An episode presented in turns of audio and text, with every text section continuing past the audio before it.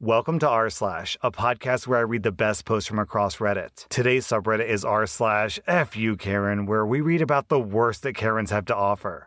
Also, just a heads up, this is a new subreddit that I'm covering, and pretty much every single one of these posts is just Karen story after Karen story. And typically I read stories in my Karen voice, but I'm not going to read a full fifteen minute episode in nonstop Karen voice because I'd be afraid of hurting my voice, to be honest with you. So just keep that in mind. Some of these posts are going to be read in my normal voice.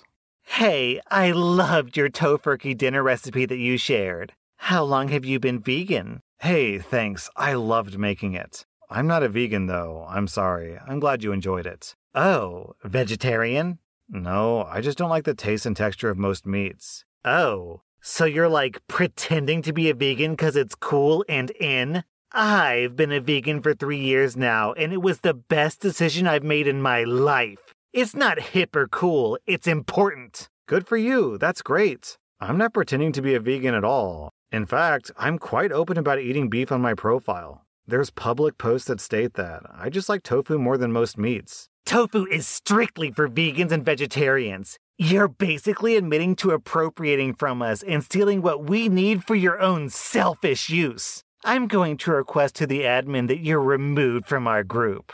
With all due respect, I'm not appropriating anything. I'm eating food just like you are, you absolute moron. All right, so my wife is Chinese. I've got to offer some context here. Tofu is a food that's native to China, and Chinese people have been eating tofu for literally thousands of years. And in China, tofu isn't really seen as like a vegetarian alternative. It's just one more ingredient. They put it in lots of stuff. They kind of use it the way Americans use potatoes. So like meat and potatoes, mashed potatoes, French fries. It's the same thing in China. Stir-fry tofu, meat and tofu, baked tofu. They eat tofu in countless different ways. There's even tofu drinks. So in actuality here, if anyone's appropriating culture, it's Karen. Because tofu isn't a vegan food, it's a Chinese food. And then like on top of this, why gatekeep tofu? Imagine having so much time on your hands that you're going to be like, you eat tofu and you're not a vegan? Who cares? It's a bean. Why are you gatekeeping a bean? Reviewing PetSmart, one star. My husband and I have shopped here consistently for years, but we'll use a different location from now on. They will literally lock the doors right in your face if you show up just two minutes after closing. Yeah, Karen, because nobody in that store wants to work for free. The second these employees are off the clock, they immediately stop caring about your problems. I mean, to be fair, they never really cared before, but at least when they're paid, they pretend to care, because they're paid to.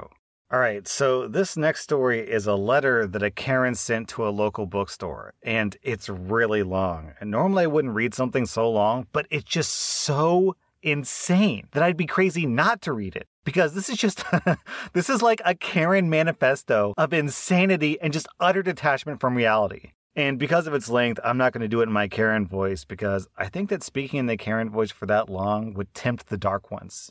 Dear Mister Holiday, I'm writing to let you know that yesterday I was disappointed to leave your bookstore because of your mask requirements. I'm a fifty-six-year-old woman with a master's in library and information science. I have a bachelor's in fine arts as well, and I care about people. Deeply. I always have for my entire life.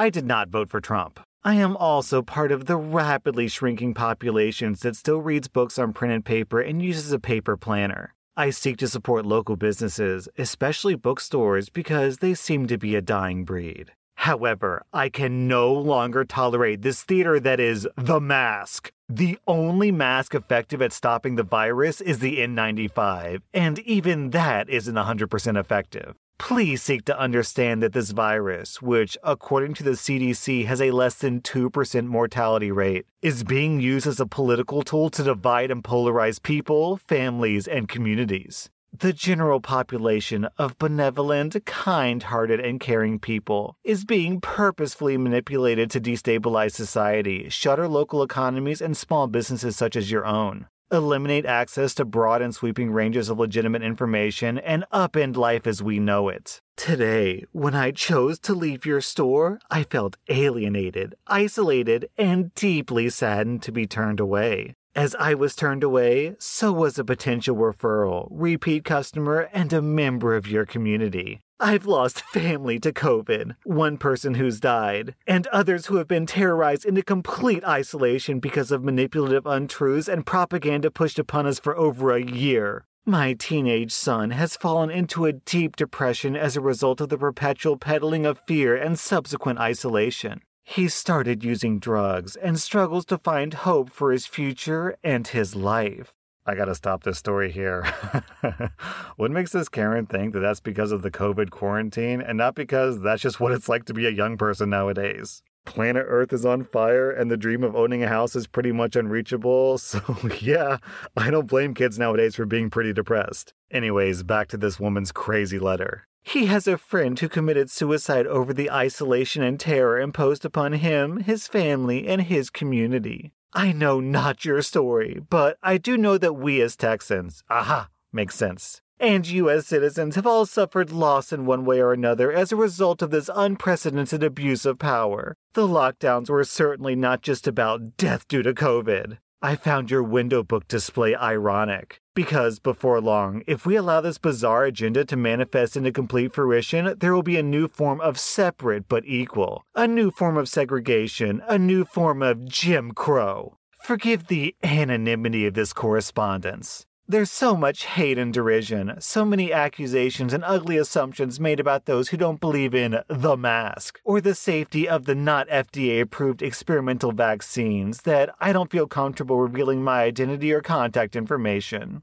I sincerely send you a wish for healing, kindness, and prosperity. Together we stand, divided we fall. Please seek the truth, because both it and humanity is right in front of you. Not behind a mask or a government mandate. And we're all trembling in our boots and looking at each other sideways, just like the powers that be desire. Signed, a librarian in Austin, Texas.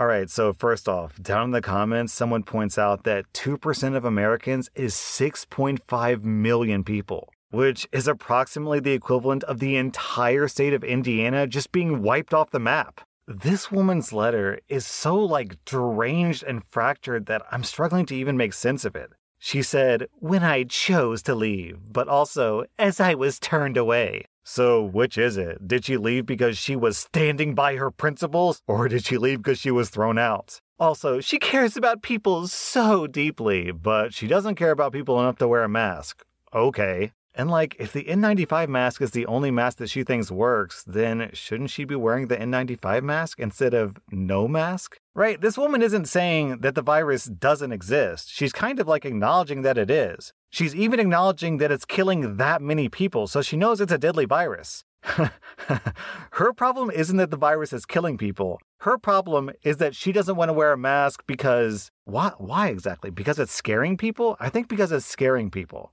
Okay. Right, because wearing a mask is much scarier than actually dying from the virus.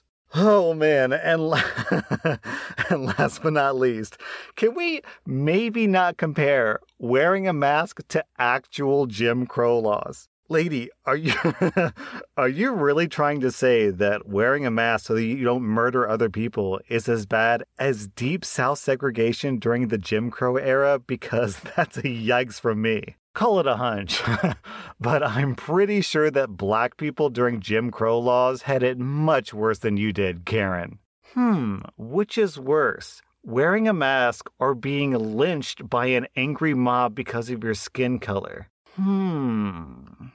Posted to Facebook by someone whose name is, honest to God, Karen. Hello, Facebook. Today I'm here to rant about the new Loki series on Disney plus. It is disgusting. It teaches our kids that it's okay to be sex fluid and bisexual. These things are not real and do not exist. This show is brainwashing our kids, and I have to ban my kids from Disney Plus to stop them from watching this. It is outrageous that I'm wasting money on my Disney Plus subscription. I want a refund. I demand that this Loki series gets taken off Disney Plus right now. Loki is hashtag canceled. This woman, this woman thinks that being bisexual is imaginary, but she has no problem with, like, wizards and superheroes and people flying around with giant lightning hammers and men in robot suits. Also, yeah, can you imagine the headlines?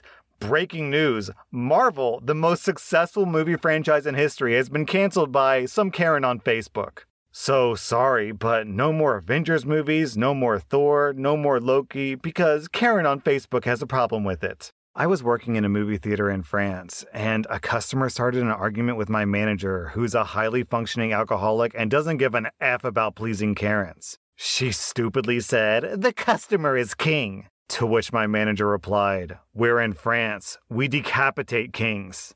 Hello, if you don't be a sheep and wear a mask, I'll tip you an extra fifteen dollars cash. I'm just trying to make sure that people aren't sheep. Hey Timothy, I'm sorry, but my health is worth more than fifteen bucks. I'm on my way now. Okay, you'll be getting a bad review, idiot libtard. Thanks, I left your food on your porch. Merry Christmas. Have fun living on unemployment after I get you fired. What?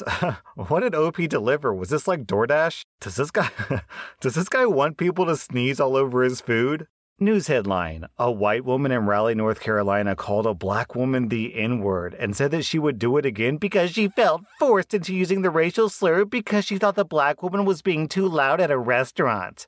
Alright, so down in the comments, obviously people are blasting on her, and someone posted her actual apology. Here's this racist woman's Facebook post. Tonight on W R A L T V News, there will be a news article about me using the N-word in a conflict with three rude, loud, obnoxious black women. I would like to apologize to my family, friends, and other patrons in the bar at North Hills Bonefish. The T V reporters came to my house today because they found out my name, which could only happen if the restaurant gave them my information. The woman taped me and apparently shared the video all over social media. I suffer from extreme anxiety, which is not an excuse. I'm ashamed of my actions. Okay, all right, so she's... She says that she's ashamed of her actions, but she apologized to every single person except the people that she called the N-word. I apologize to my family, friends, and other patrons in the bar in North Hills Bonefish. So literally every single person who saw this happen except the three rude, loud, obnoxious black women.